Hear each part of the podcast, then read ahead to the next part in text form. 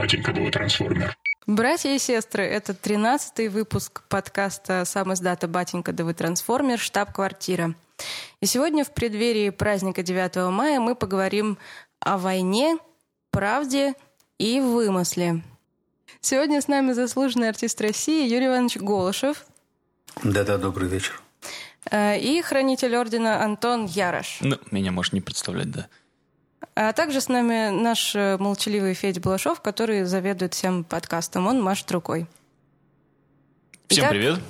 Да, мы тогда... Сегодня у нас серьезная тема 13-го подкаста сложно для нас самих. Мы не знали, как к ней готовиться, старались к ней подготовиться, а, потому что про эти вопросы щепетильно всегда говорить сложно.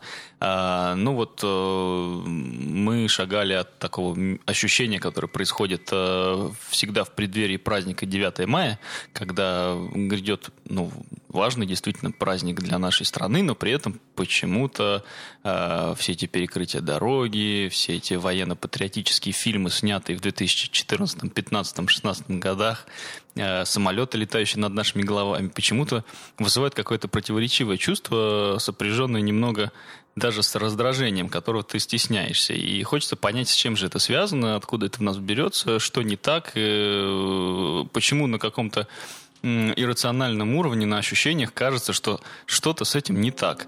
Вот. И мы бы хотели сегодня поговорить про такое понятие, как э, лейтенантская проза, про литературу, которая писала правду про войну, и которую почему-то сейчас э, никто особо и не видит и не читает. И даже сложно...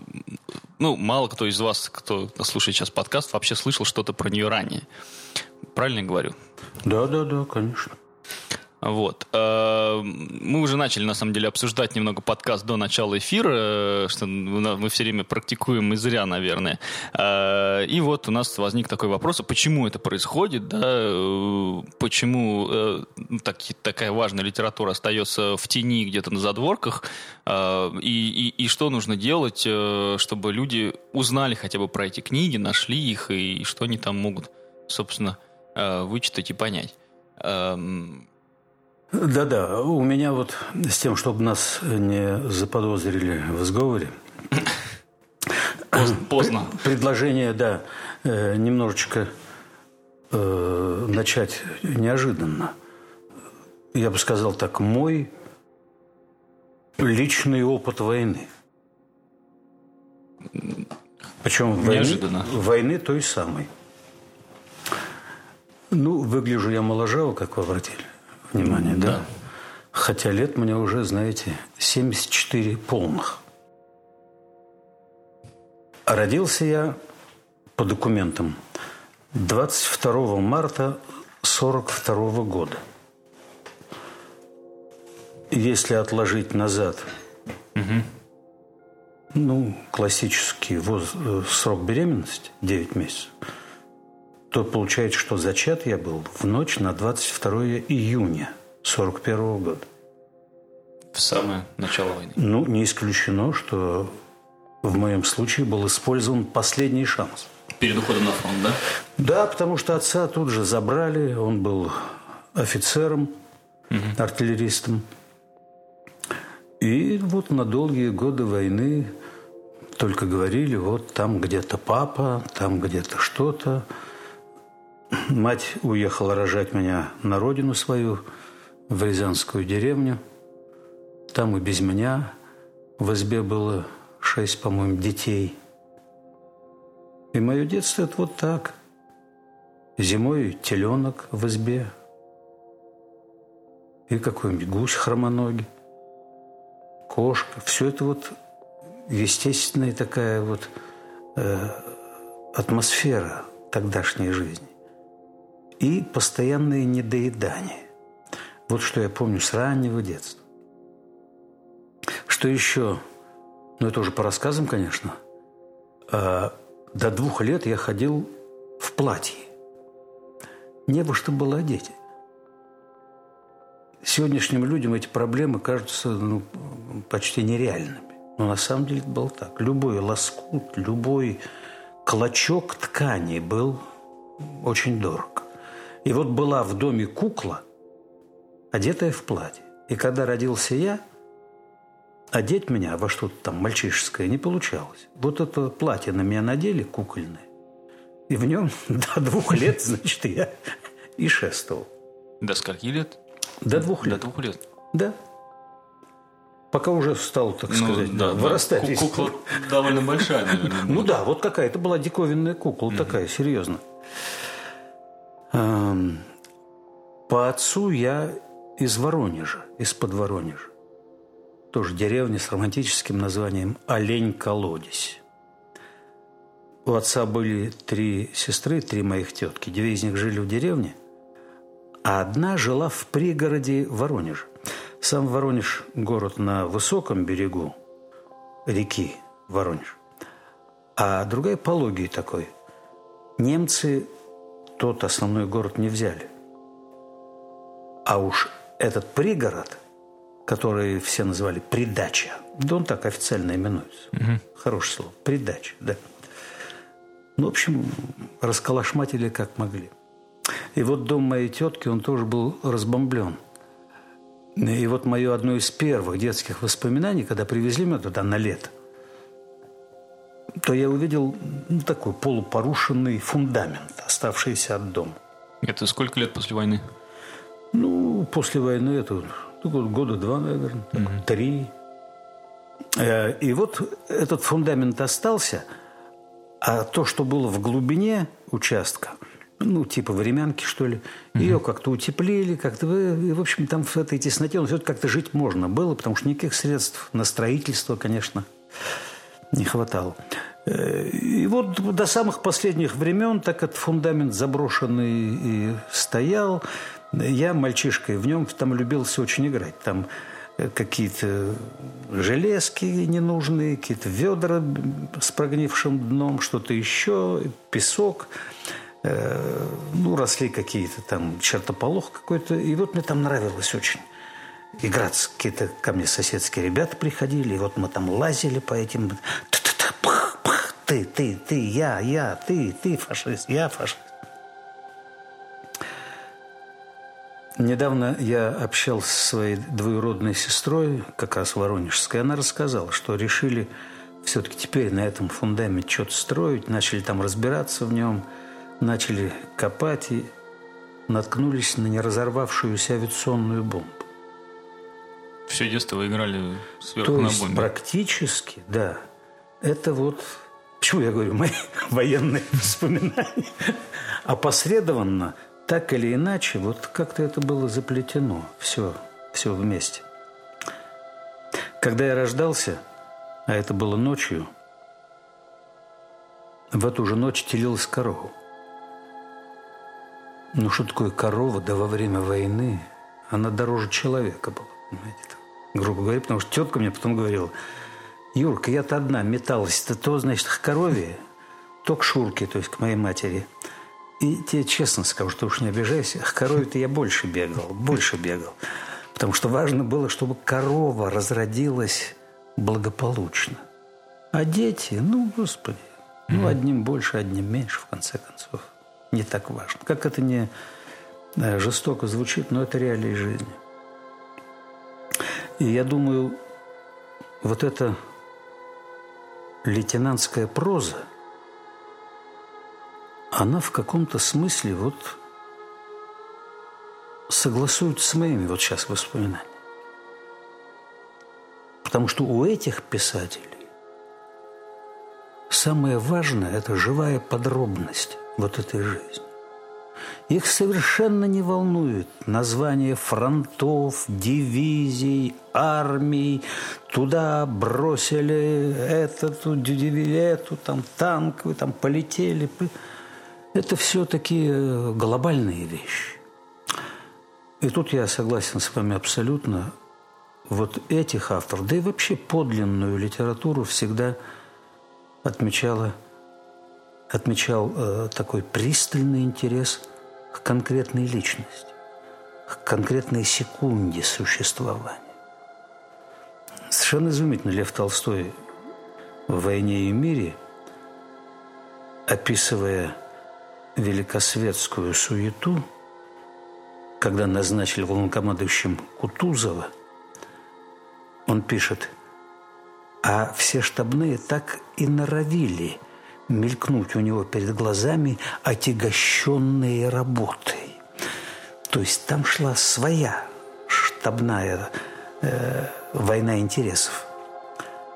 Он говорит, а на фронте никто ведь не говорил о патриотизме, о каких-то этих вещах.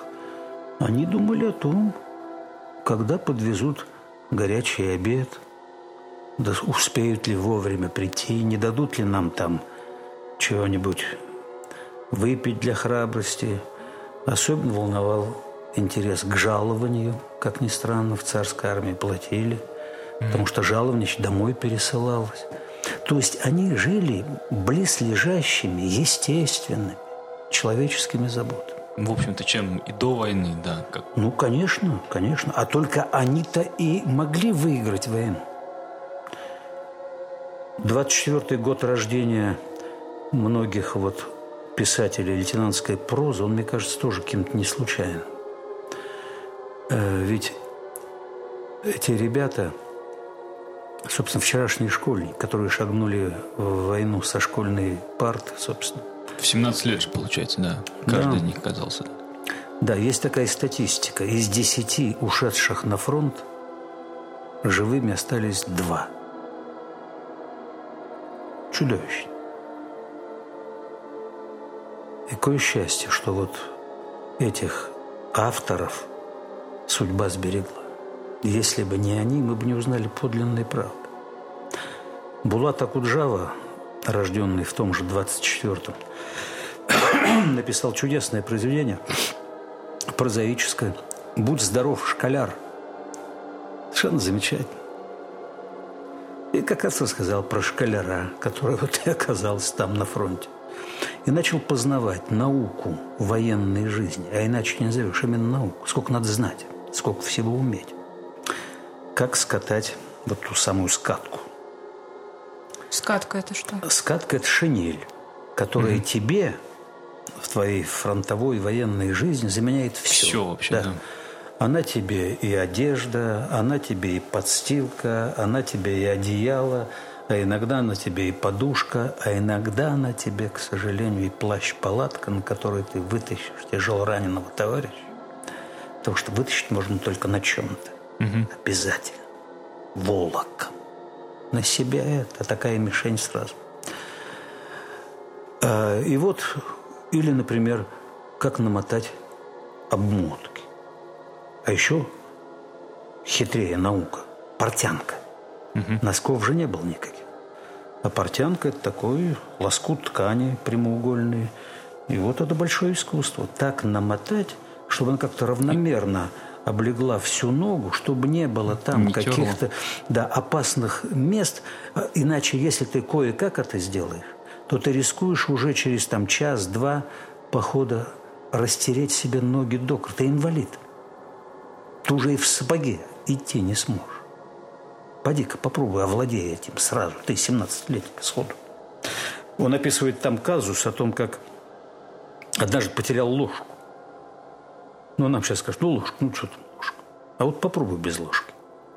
Вот привал, вот полевая кухня, вот котелки, в котелке черпаком разливают горячую там, еду, суп, да, вот тебе дают, ты почти обжигаешь, но приятно, mm-hmm. тепленько, горяченько. А ложки, а, а ложки нет. Вот как? А весь привал там 15-20 минут. Ну как? И никто не даст, да. Э, особое дело. Ложка, на фронте говорили, это как жена, как судьба. Отдать ложку, значит, женой поделиться. Это даже и неэтично заикаться. Дай мне твою ложку. Святое.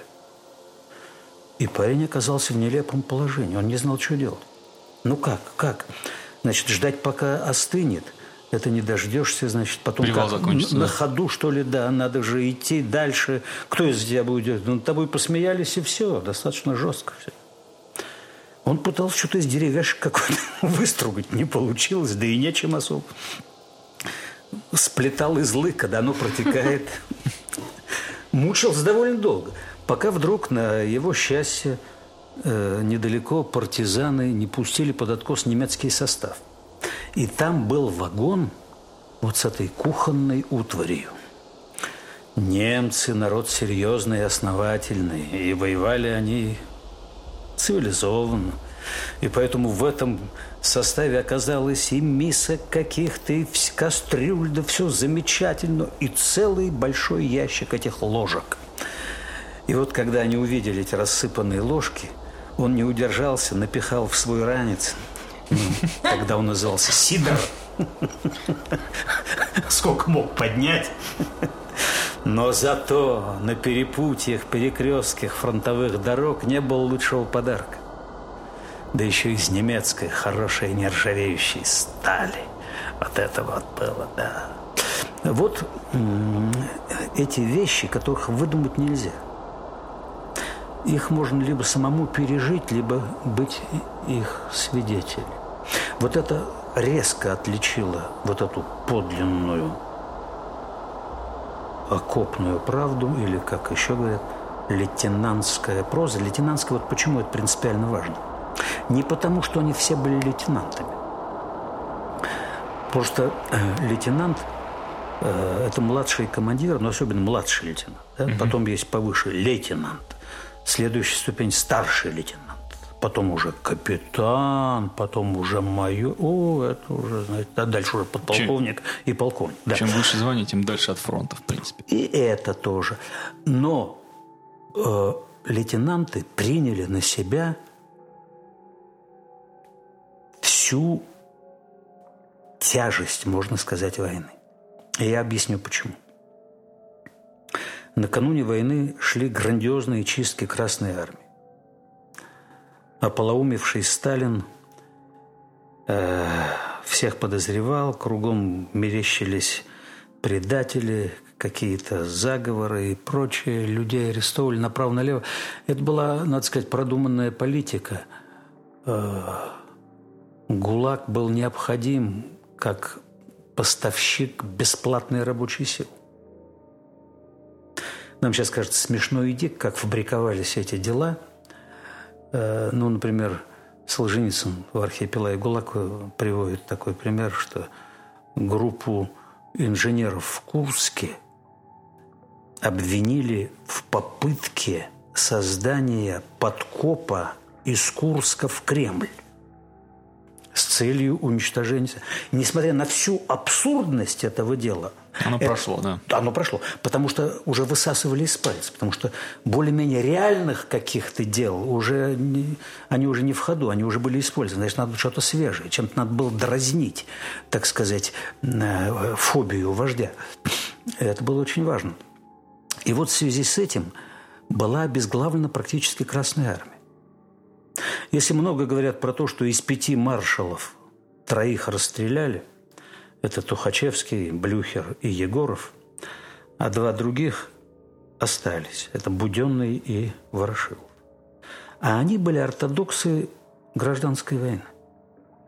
Все их славное прошлое было связано с конницей, и они свято верили, что эта война, если она и будет, то она будет, конечно, такая же. Что там прошло-то? 20 mm-hmm. лет.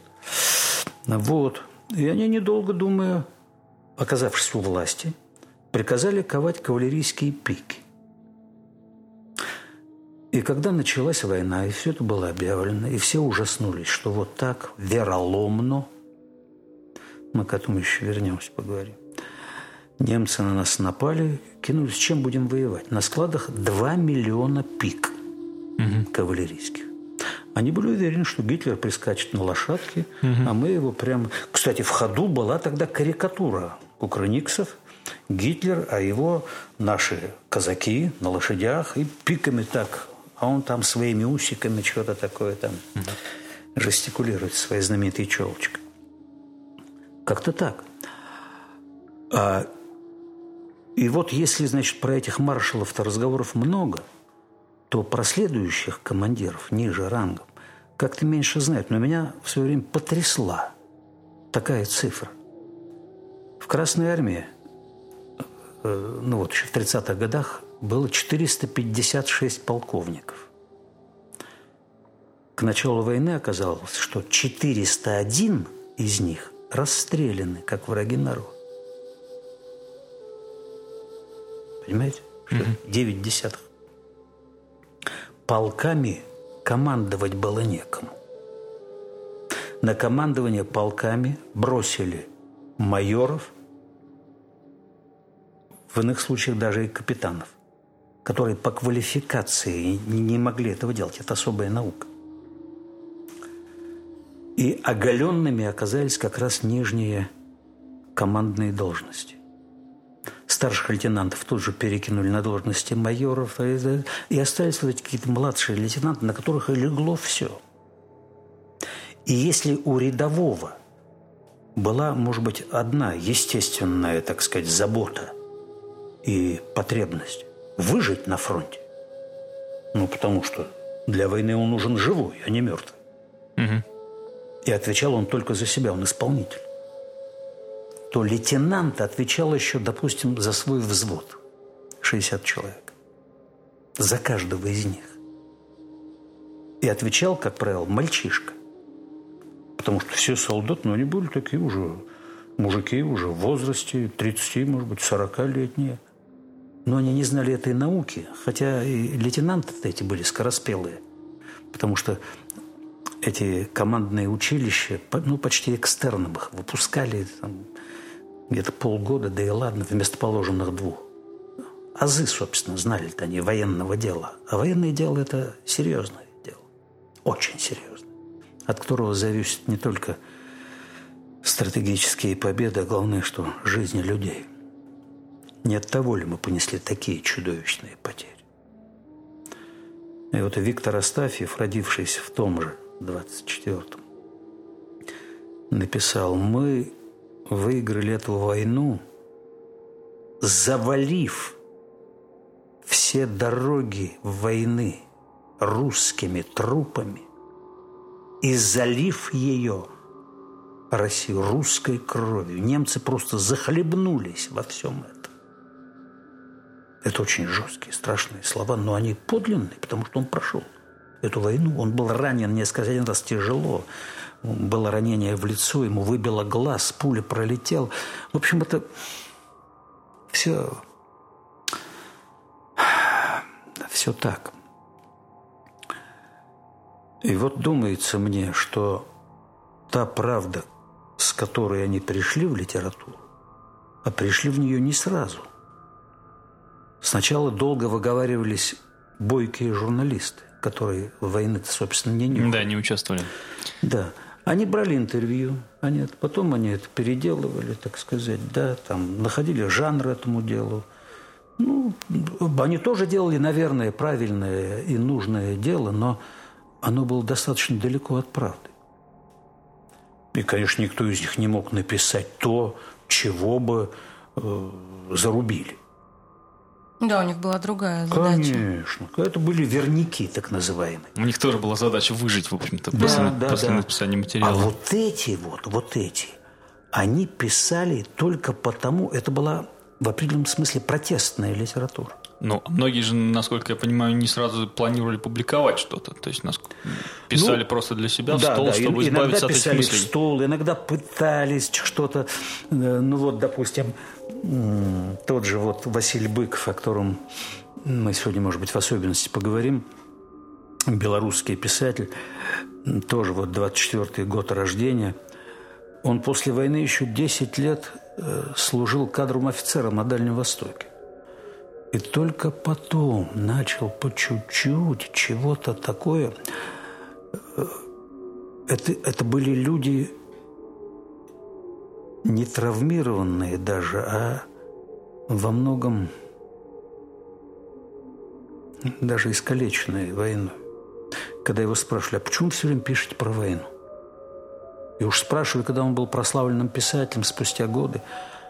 А он отвечал, а потому что война стреляет мне в спину все время. И он чувствовал свою миссию определенную он должен выразить правду о человеке в этих крайних пограничных обстоятельствах. А когда ни, никто не вправе ручаться за то, что он поведет себя благородно, гуманно, там, вот эти прописи все, прописи. Все он... хотят выйти героями. Да, да, обязательно, без сучка и задоринки. Моя мать училась в техникуме перед войной. И э, с ней учился один парнишка. Совершенно несносный хулиган. Ну, какой-то... Он еще такой э, безотцовщина, и его то выгоняли, то опять принимали. Ну, как-то он там доучился. А тут началась война. И он закончил летное училище.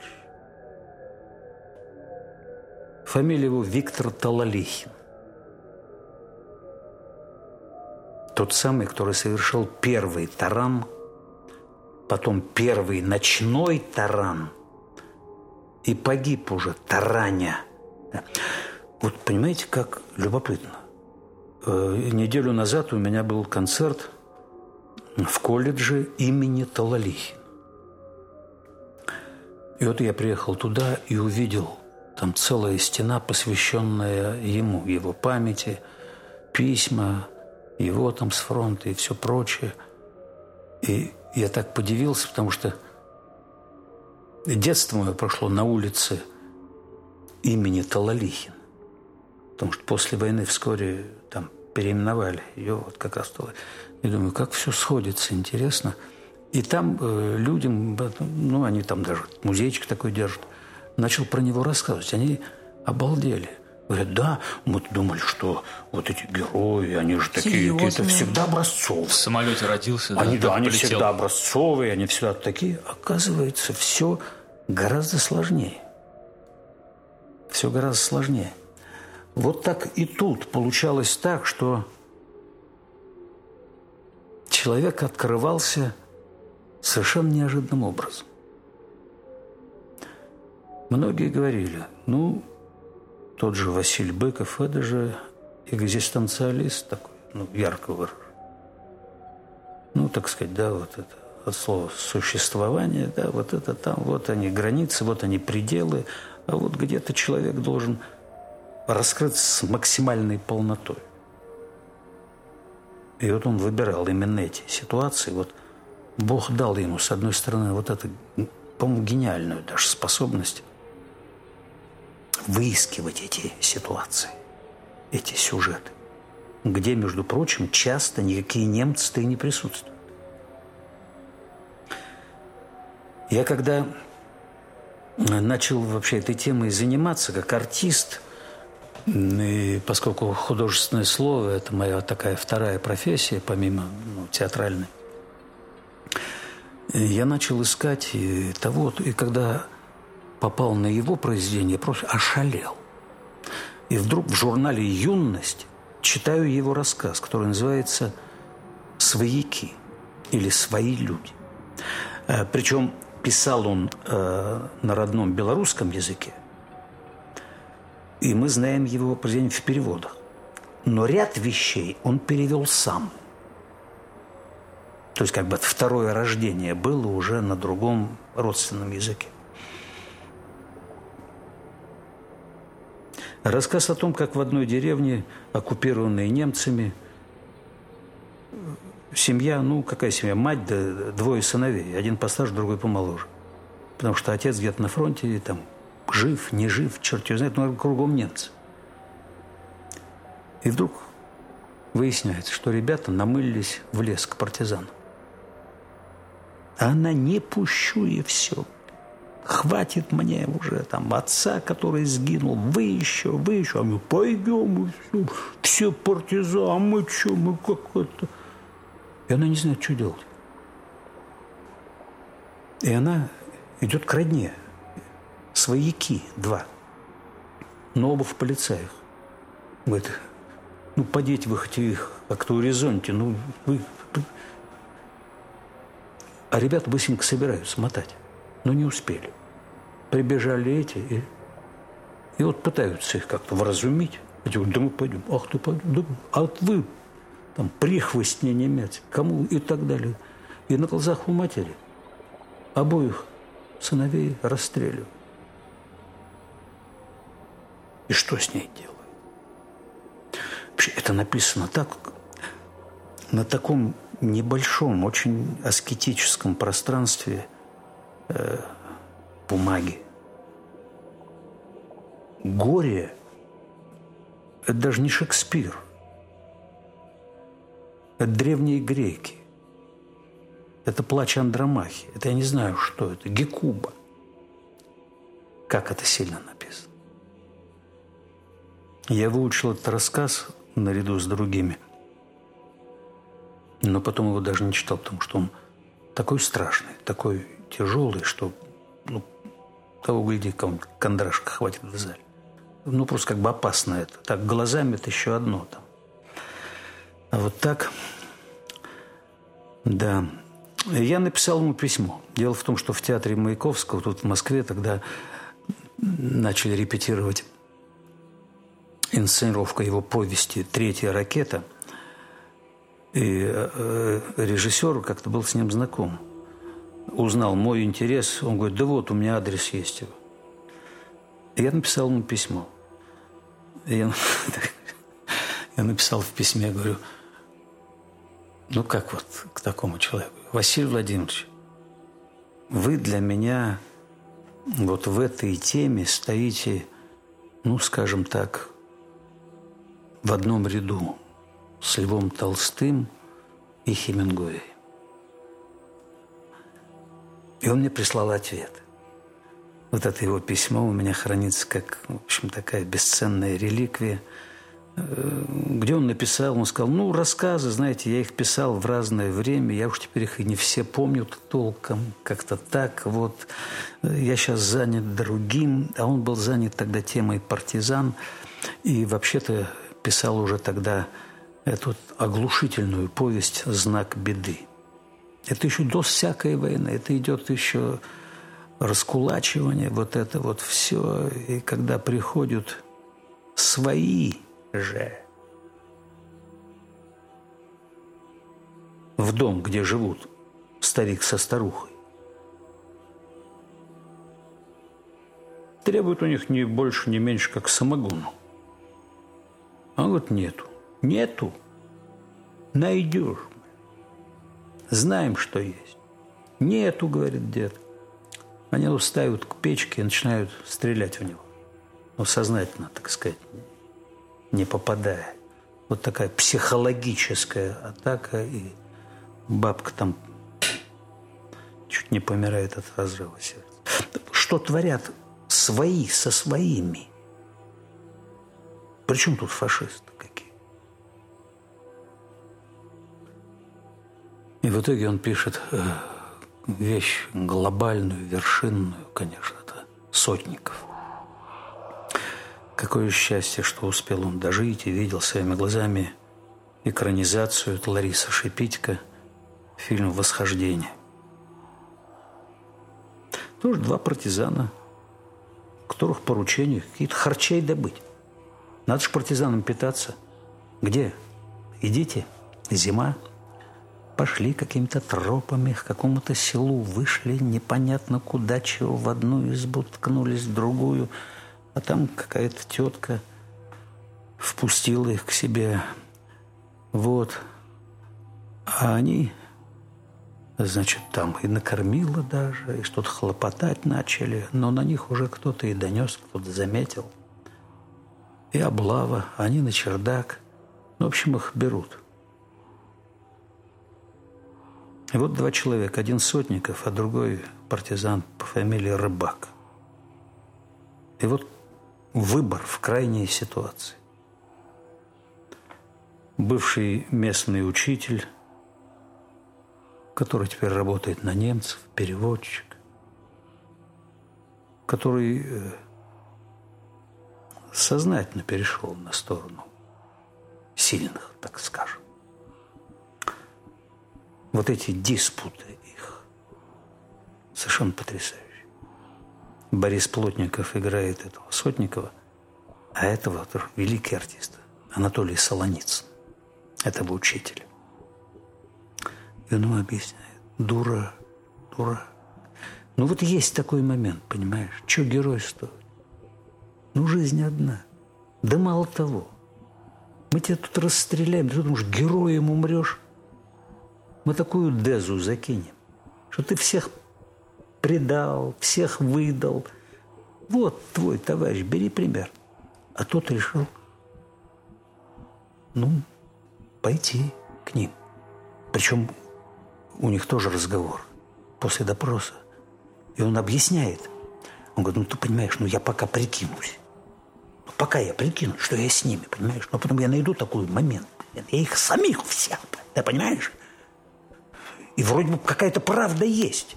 И кажется, можно этого ждать, но до последнего момента. Потому что эту тетку, и его, и там председатель сельсовета, их вешают. Весь народ согнали. Зима, холодно. Соорудили веселицу. Там такие какие-то обрубки там, поставили под ноги, все. И командир часть немец этому рыбаку ты говорит, ну теперь давай. Что? Ну как что? Вешать надо друга своего. Давай. И вот это э, путь вот этот этих компромиссов, да, он в итоге приводит к тому, что он на собственного вот этого друга накидывает петлю, и из-под него этот чур чурбак выбивает. И в итоге он остается один, а среди этих народ согнали там мальчонка – такой какой-то буденовке, такой какой-то. И тот, это последнее, что видит этот повешенный, уже а, вот этого ребенка, так камера раскачивается. Это оглушительно сильно снято. Э, вот э, многие говорили, что Василий Быков, в общем, как бы подхватил после длинного такого перерыва в литературе линию Достоевского. С бесстрашными вот этими э, какими-то надрывами, какими-то пропастями человеческого устройства. Вот. Что-то бездомное, где все есть и все рядом и все рядом. Мне подумалось, что основная, ну, если можно так ее назвать, проблемой между вот этой а, лейтенантской прозой и ну, какой-то официальной, что ли, позиции в том, что э, ситуация войны позволяет э, писателям как раз говорить о природе человека, а в человеке много всего сокрыто и хорошего, и дурного, и чего-то, что в такой обыденной жизни не раскрывается.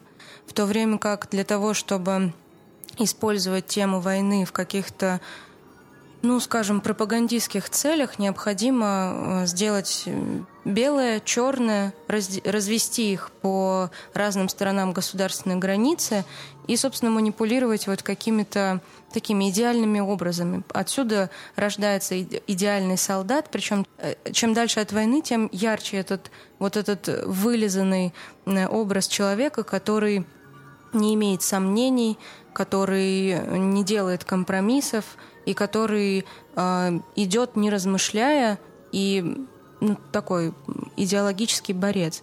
И, видимо, э, проблема того, что э, вот эта литература, она куда-то уплывает, в том, что она заставляет очень сильно думать. И думать о том, что, э, что у, у войны есть две стороны медали, они обе темные, как по, несмотря на то, что это священная война, когда ты отвоевываешь свою родину, по эту сторону границы тоже происходят совершенно какие-то чудовищные вещи внутри людей. Ну да, а вот я вот никак не могу а, не вспомнить, вот тот же Виктор Астафьев сказал, мы кричим, мы эти лозунги, это ура, ура, мы такие, мы победители, мы герои – и кричат-то, говорит, больше всех эти опогоненные, те, что сидели в штабах да стрелки рисовали, лично-то не, не рисковали в сущности. А он говорит, а им бы стать на колени посреди России и покаяться, и прощения попросить у этих вдов за то, как они бездарно вели эту войну. Действительно, за всю же историю человечества не было таких потерь, которые понесли мы. Которые мы даже официально не знаем. Ну да, ну есть... Кстати говоря, насчет потери тоже безумно интересно. Это тоже определенная драматургия. Когда кончилась война, товарищ Сталин собрал весь генералитет, ну, так сказать, самый высший эшелон. Он собрал, между прочим, там и специалистов определенных и, и задал этот вопрос. Ну, какие все-таки наши потери? Ему назвали какую-то цифру. Товарищ Сталин, говорят, задумался. Походил в своих мягких сапожках, покурил свою знаменитую трубочку. Потом спросил, а сколько немцы потеряли? Ему сообщили ту цифру, которая, собственно, была известна и никогда не менялась. 7,6 миллиона человек от начала Второй мировой войны, то есть от сентября 1939 года. Товарищ Сталин опять походил, опять подумал и изрек нечто очередное, абсолютно гениальное. Напишите так, что мы потеряли 7 миллионов. Чуть-чуть, но меньше, чем немцы. И долго такая цифра существовала? Эта цифра существовала до 65 -го года. И народ свято верил, что мы потеряли меньше. Во всяком случае, как-то так, ну, чуть вровень, да. Ну, вы, ну и мы, ну вот вроде бы и ничего.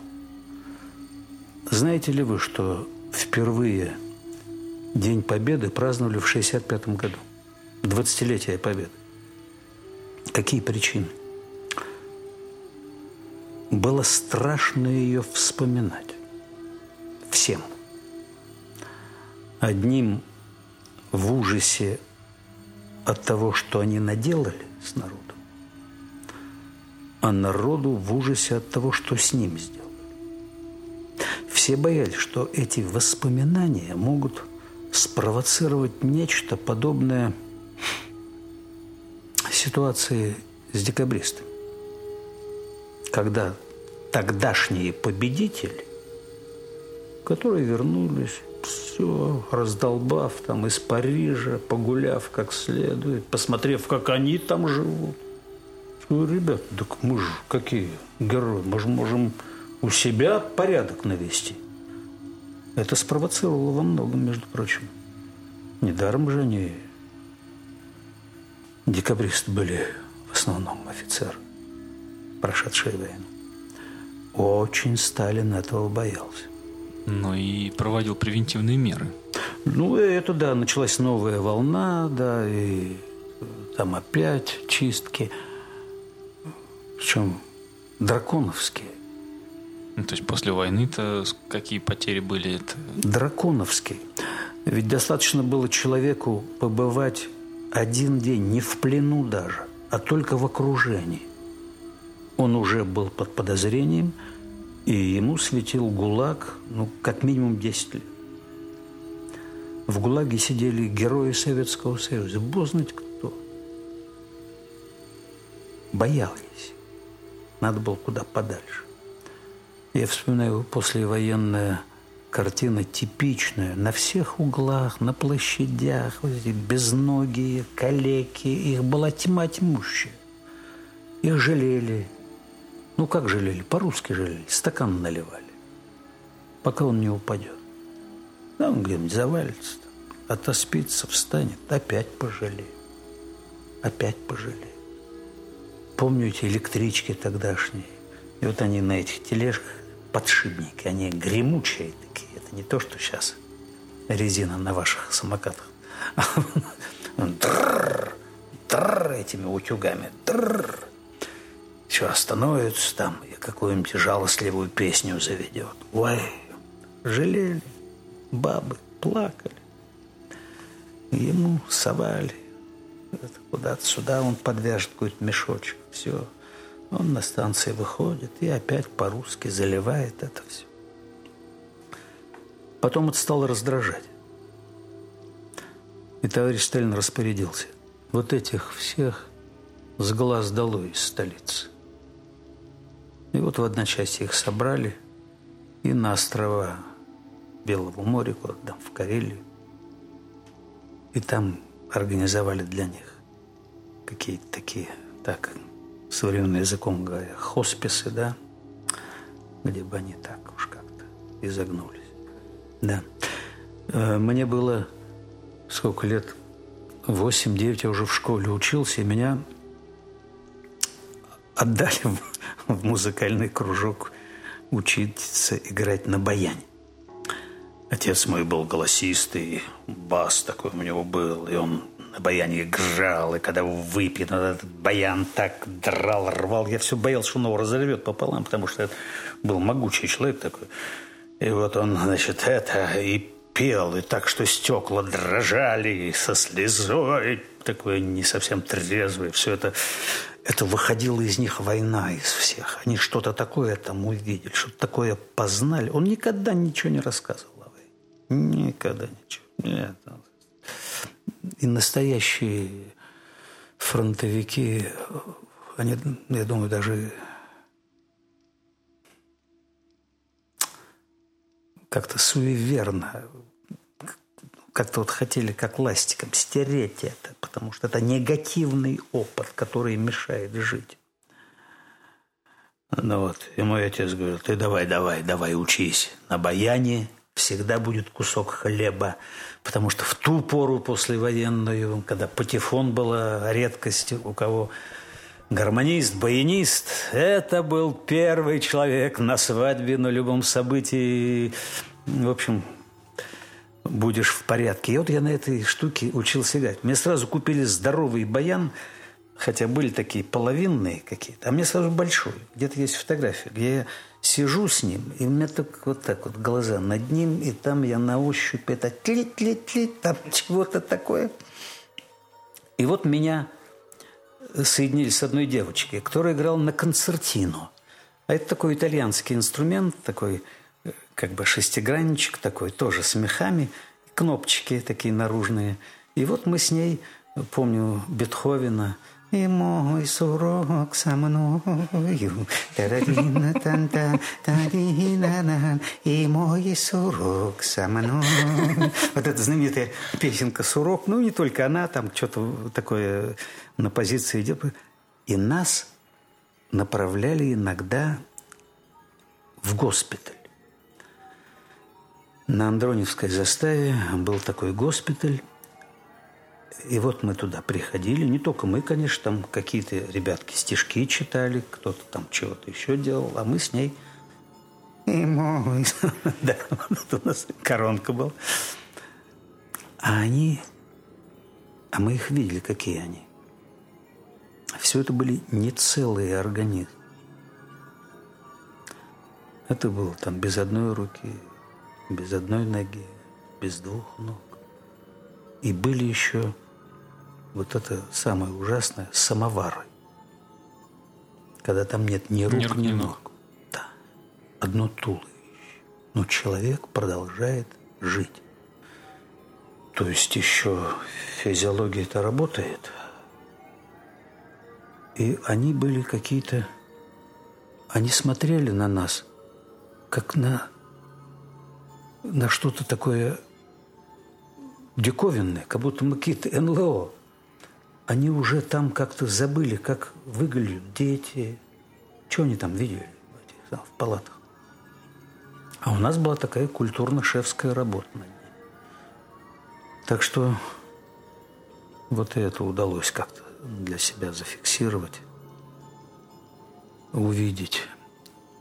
И когда писатель начинает про это писать, это значит, он идет туда, куда ходить бы не надо. Нормальный солдат, не солдат, офицер, вот он фронтовик, он это должен забыть. Это непременные условия нормальной жизни дальше, по возможности нормально. А писатель сознательно бередит это в себе. Вот тоже шел такой какой-то дополнительный износ внутренний. И вот он хотел, чтобы... Вот у Хемингуэя есть у того же на первом съезде писателей Америки он там речь произносил о, о миссии писателя. И он сказал так, меняются формации, так сказать, времена, но работа писателя всегда неизменна. Она заключается в том, чтобы найти правду и выразить ее так, чтобы она легла в читателя частью его личного опыта. И каждый из нас, конечно, вспомнит какие-то такие поразившие его произведения, страницы некоторые, да, которые ты как бы присвоил, ты там был, ты там как бы тоже действовал, ты там не посторонний. Это и про тебя тоже. Вот это, я думаю, один из показателей удачи писательской. А вот можно вернуться к вопросу, мы так далеко от него интересно отошли. Что случилось с цифрой 7 миллионов после 65 года? Да. Архивы? В 65 году, когда отметили 20-летие Победы, а это Брежнев только пришел, а он, так сказать, у него прошлое был так, полковник, он там воевал, Малая Земля, Новороссийск, все, все, все. Для него это был момент биографической гордости. Да. Все. Тогда появилась цифра 20 миллионов. Тоже такая какая-то сомнительная. Уж больно... Э, круглая. Э, круг, круглая, да, такая упаковочка. 20 миллионов. Без мелочей. Без тысяч, без сотен, без десятков. 20 ну, миллионов. Ну, хорошо. И всем вроде хорошо. И потом, вот постыдное дело, конечно, с каждым следующим генсеком она прирастала. Значит, вот была при нем 20 миллионов, потом пришел там после него, скажем, Черненко. Помните такой? Ненадолго. Да, да, да. Она подросла, не стала 22 миллиона, потом 23, потом как-то прыгнул на 27, 7, что ли, да. Вот уже при Горбачеве. А сейчас 28. А Александр Васильевич Суворов когда-то говорил, война не кончилась, пока не похоронен последний убитый. То есть, значит, она не кончилась и не и кончится, сейчас. наверное, никогда. Такое вот ощущение. Такое ощущение. Ну, в чем еще необходимость вот этого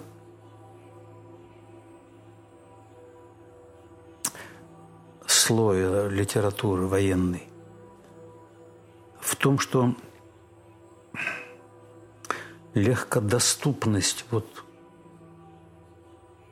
кино, допустим, да, ну, я имею в виду технологию производства, вся эта компьютерная графика, вся вот эта вот штука, а она обманка. Она принципиальная обманка, потому что ну, даже вот молодые ребята, совсем молодые, там школьники, которые играют во всякие эти игры, стрелялки, убивалки, да, они же знают, как это делается. И они знают, как летит настоящий самолет, а как летит самолет из э, этой компьютерной графики. И они видят, что это подделка, что это неправда. И вот вроде бы такая незначительная вещь, да? а она сразу рушит главную правду.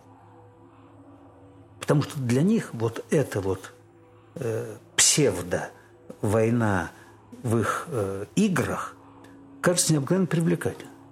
Потому что ты себя ассоциируешь с героем, в героя, как правило, никогда не попадают, да? А сам герой попадает во всех.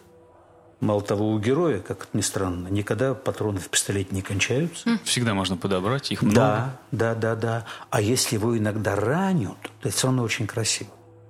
Потому что он в маечке. Обязательно, да, чтобы бицепсы были видны, все эти татуировочки. Да. Немножко крови. Да, ну так, чуть-чуть, mm. ну, тоже эстетично. И даже уходя в небытие, он говорит, позаботься о моей крошке, о моей бэби. И все это необыкновенно как-то что-то здорово.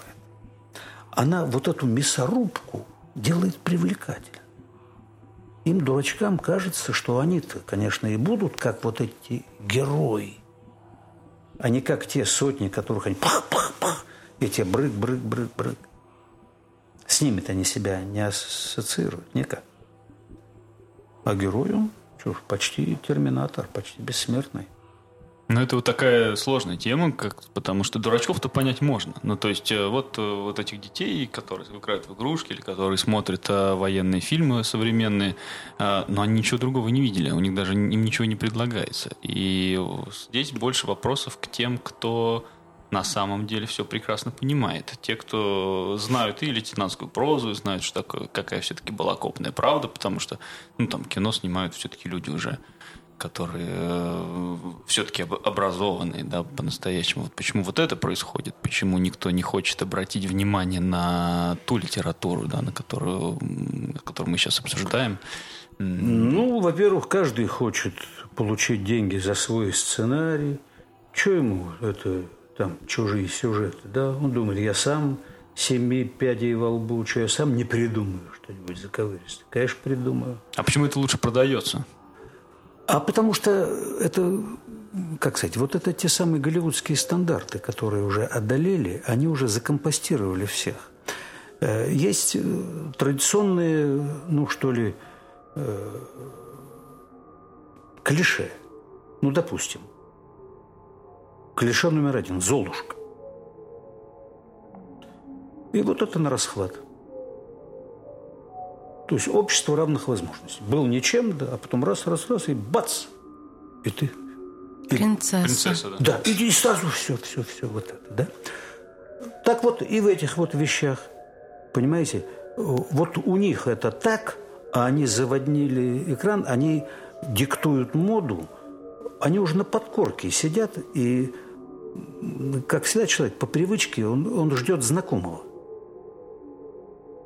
как вот любят слушать музыку, которая уже вот, ой, ой, обожаю, обожаю. Да-да-да, известный жанр автомобильного. Да, да, да, вот, вот, сороковая симфония, соль минор, Моцарт, обожаю. И вроде я уже, так сказать, продвинутый, хотя знаю это все, может, две-три каких-то. Да это не важно. А вот поиграем у кого-нибудь там Маллера или там что-нибудь еще, что за... Или там ну да, что-то тут... Какая-то лишняя Канитель какая-то, да, что-то тоска, я чуть не уснул и так далее. Ну, а знакомые, и вот эти сигналы, как чуть не, почти 25-й кадр. Так что уже прописано у нас на то. Вот это оно. Вот я. Поэтому э, в этих фильмах эта война обязательно сопрягается, э, ну, как смеясь, сами киношники говорят, для утепляжу, э, Значит, э, любовь обязательно. Больше там делать нечего, понимаете, на фронте. Как влюбляться. И вот это муссируется всячески. И нам показывает по сложному кастингу прошедшая актриса из первых красавиц, конечно, с хорошо промытой э, шампунем лошадиная сила гривой, она в каком-то халате, как бы ползет, немножко обдирая маникюр, а какие-то камушки, и мы должны ей сопереживать. То есть вот эта псевдуха, вот это как бы, вот абсолютный губитель любого искусства настоящего. Потому что то, что, допустим, делал Алексей Герман в своих фильмах, особенно в военных, ну, в частности, там проверка на дорогах, допустим, или что еще, когда его волновал неправильно пришитый подворотничок или не того сорта кирза на сапогах, как на самом деле была тогда, и он добивался стопроцентной достоверности, в этом был великий смысл. Великий смысл. Потому что малая неправда тут же – тащит за собой следующую покрупнее. Дальше, и дальше, дальше, дальше. да. А дальше уже и все может быть. Дальше можно делать угодно. А там уже может. Как один наш Штирлиц обманул весь немецкий генштаб. Угу. Вот так вот, так пример. Ну, кстати, я не знаю, как на самом деле дела обстоят, но у меня такое ощущение, что, ну, если, предположим, подать там сценарную заявку по какой-то такой лейтенантской прозе, с этой жестокостью, с этой правдой, с этой амбивалентностью. Я завернут просто. Сейчас, да, что э, если учитывать э, всякие так называемые рекомендации, которые, ну, это практически такие неофициальные законы, в которых очень сильно напирают на тему патриотизма, хотя мне на данный момент я уже не совсем понимаю, что это значит слово, но мне кажется, что да, их, их могут завернуть, потому что слишком жестоко, слишком зачем зачем сбивать э, людей в такой теме? Нужно э, дух, помощь, э, добро там. Ну, в общем, мне кажется, что она и, и сейчас, когда даже дело не в Голливуде, а дело в том, что сейчас непонятно куда девать эту правду. Потому что э, э вот как мы недавно публиковали э, эссе Льосы про литературу, что хорошая литература — это всегда размышление, которое ведет к бунту против действительности, потому что оно указывает на все, что есть в человеке, на, на, на все, что есть в тебе самом, в том, кто читает эти строки. И там есть не только хорошее, что война, она внутри человека, вот скорее так. И мне кажется, что самое это странное, что эту правду некуда девать сейчас. И у меня в связи с этим вот вопрос. Есть такая установка на праздник 9 мая – Э, мы никогда не забудем помнить. Вот что такое сейчас должно быть это помнить? Потому что это звучит правильно, но кажется, что воплощается это как-то ровно противоположным образом. Да вот трудный вопрос, какие могут быть ответы. Ясно одно, что с войной связано что-то, что можно сформулировать так, что сейчас вообще в стране если ставить диагноз состоянию общества, синдром национальной усталости. Люди устали, причем устали от всего сразу. От бесконечной лжи, от лжепатриотических этих, этой трескотни. Что такое патриотизм? Ну, сразу вспомнил. Последнее прибежище негодяя. И доля права тут есть. Когда во имя личных, корыстных интересов такую густую лапшу на уши населению вешают, предлагая ей под видом любви к родине суррогат любви к начальству сегодняшнему, то это тупик.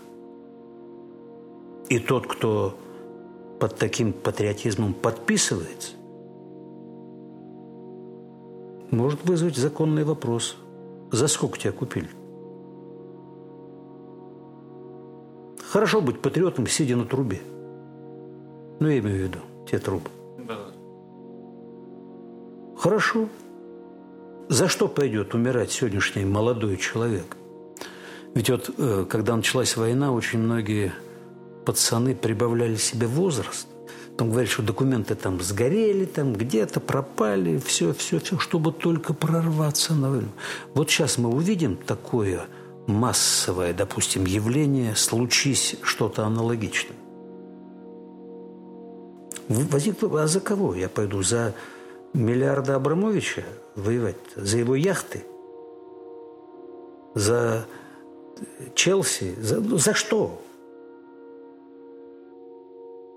А за стариков обездоленных, тех же ветеранов, которым до сих пор еще то, что положено им по закону, не дали. Ни квартир, ни хрена, ничего. Это должен воевать с сегодняшней властью.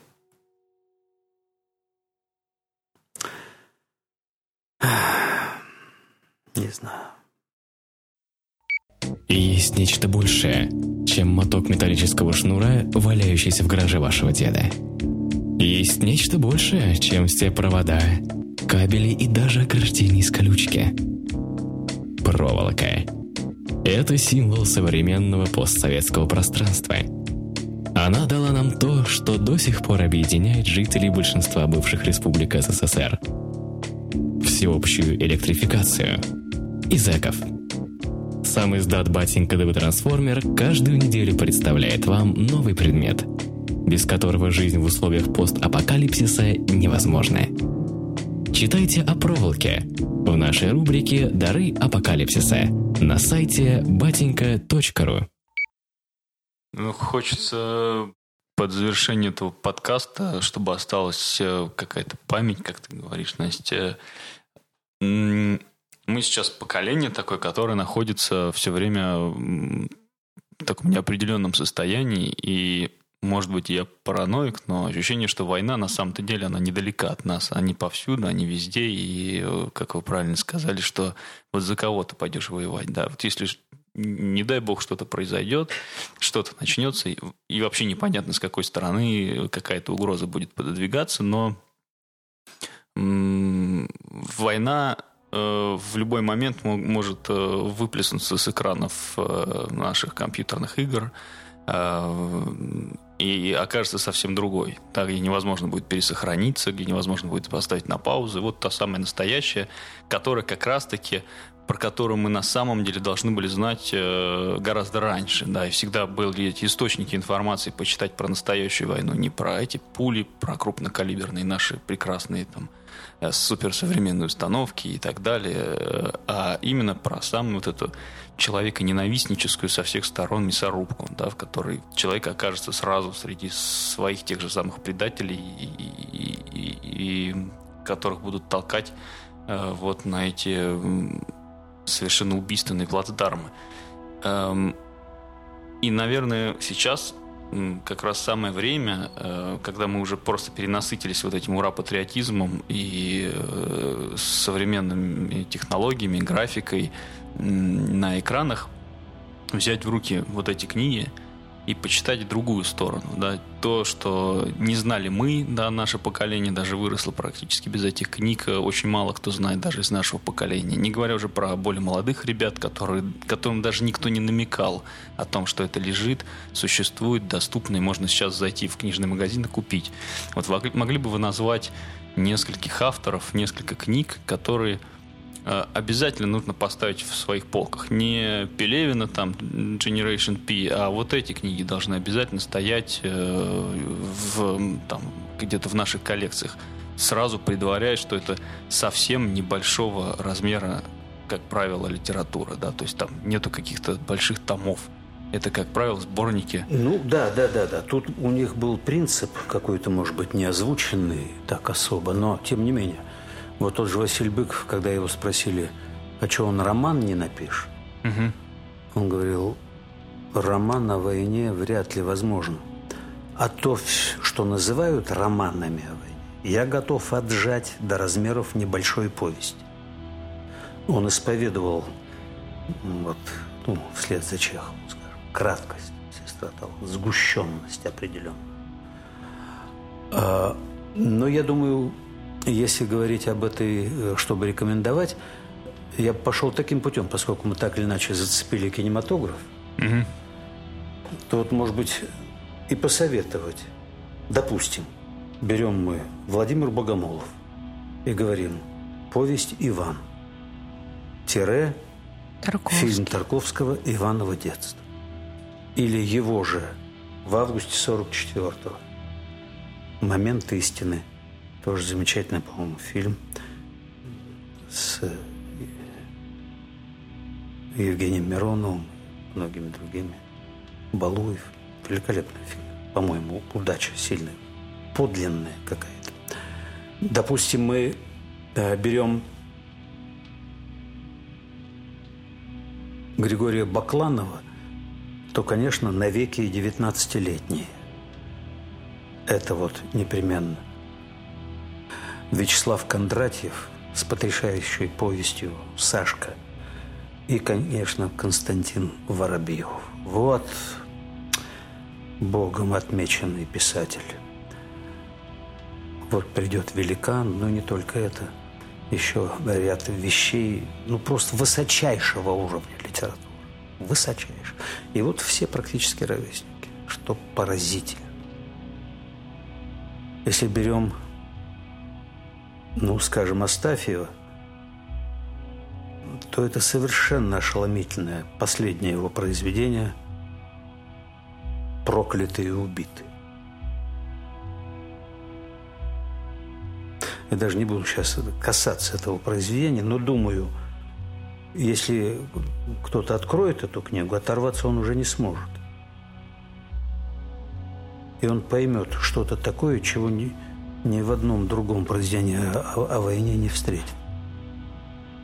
Те самые сибиряки, которые пришли и спасли Москву, что там происходило на пунктах подготовки, там еще в Сибири. Вот – еще до, до всяких немцев тысячи километров. А там такое творится. По правде жизнь. Если говорить о Василе Быкове, мы уже сказали, тут вот и «Восхождение», и «Альпийская баллада», и «Трудные версты войны», многосерийный фильм, да много-много. «Восхождение», на самом деле, Сотников у него называется? Это Сотников, да. Ну, просто эта версия так называется. Да. Э, это, конечно, Юрий Бондарев, батальоны против огня, горячий снег и прочие вещи.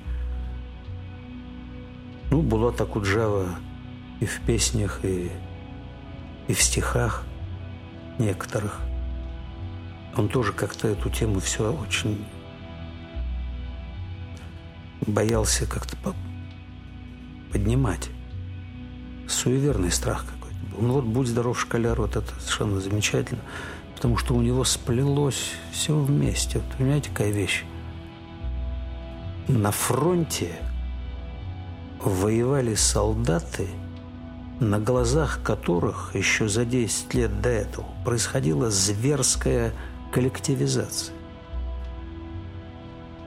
Когда приходили эти продотряды, когда раскулачивали, так сказать, э, на подводы, в вагоны и увозили куда-то в Казахстан, в Сибирь, черти куда, выбрасывали в чистом поле, выживай как хочешь, с детьми, со всеми. Вот за, за что? Вот когда мы говорим о феномене Власова, а он ведь сработал на этом. Он сказал, да, ребята, кто страшнее -то? Те враги или эти? Со всеми гулагами, со всеми этими делами. И приказом ни шагу назад. Ну, вот это знаменитый приказ номер 227, да, одиозный приказ. Если переводить ну, на спортивный язык, можно, допустим, футболисту дать такой приказ. Ни шагу назад. Беги только к воротам. Или боксеру на ринге. Так сколько там он сделает это, это ложных каких-то выпадов, чего-то еще. Ну и, кстати говоря, вот очень интересное воспоминание Никиты Сергеевича Хрущева с этим связаны. Когда он в Сталинграде в бункере сидит и сообщается с Кремлем. Дело в том, что одна наша армия очень успешно выдвинулась вперед – в общем, выбило немцев там из каких-то городов. Все. Но дальше по законам тактики военной должно быть следующее. Либо подтягиваются и фланги слева и справа и выравнивают, соответственно, фронт. Либо ты этот удар, произведя кинжальный, да, должен отбежать назад. И опять выровнять фронт. Иначе тебя берут в клещи.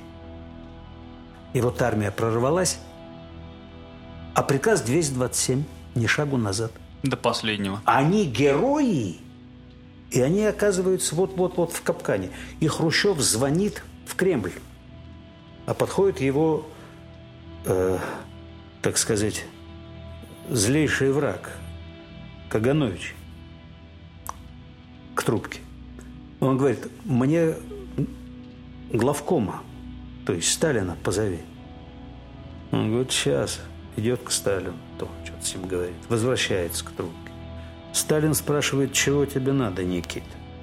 Говорит, я хочу, чтобы разрешили этой армии отступить обратно, занять прежнее положение, статус-кво.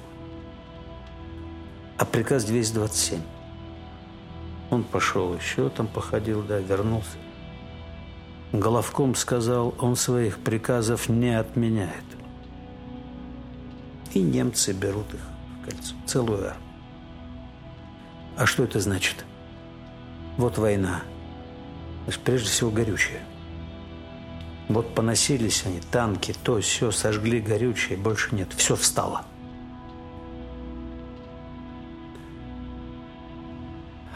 Генерал, который был во главе этой армии, он там сумел со своим окружением вырваться оттуда, в Ставку. Был расстрелян. Вот это описал действительный участник событий. Вот откуда, в общем, суммировалось все это, все эти наши бесконечные миллионы наших потерь. И вот это вот, как сказать, вот в песне хорошие слова, это радость со слезами на глазах. А у нас сейчас резко разделили слезы сдали в архив, а какую-то зоологическую радость одноклеточную. На наклейки на машины пустили. Да, Можем вот повторить, это, да. вот это, вот, да. И главное, что вышли какие-то гвардейцы двухметровые, бросили эти стяги, да, фашистские перед мавзолеем. Вот это и есть, эти картинки, вот как бы и есть апофеоз нашей великой победы – а победа еще включала в себя и другое. В деревнях бабы впрягались в саху и пахали землю. Женщины, дети, какой-нибудь старикан там еще и ею управляет сахой, да, а они прут, потому что лошади от бескормицы падали, а фронт кормить надо было. Это не герои ли?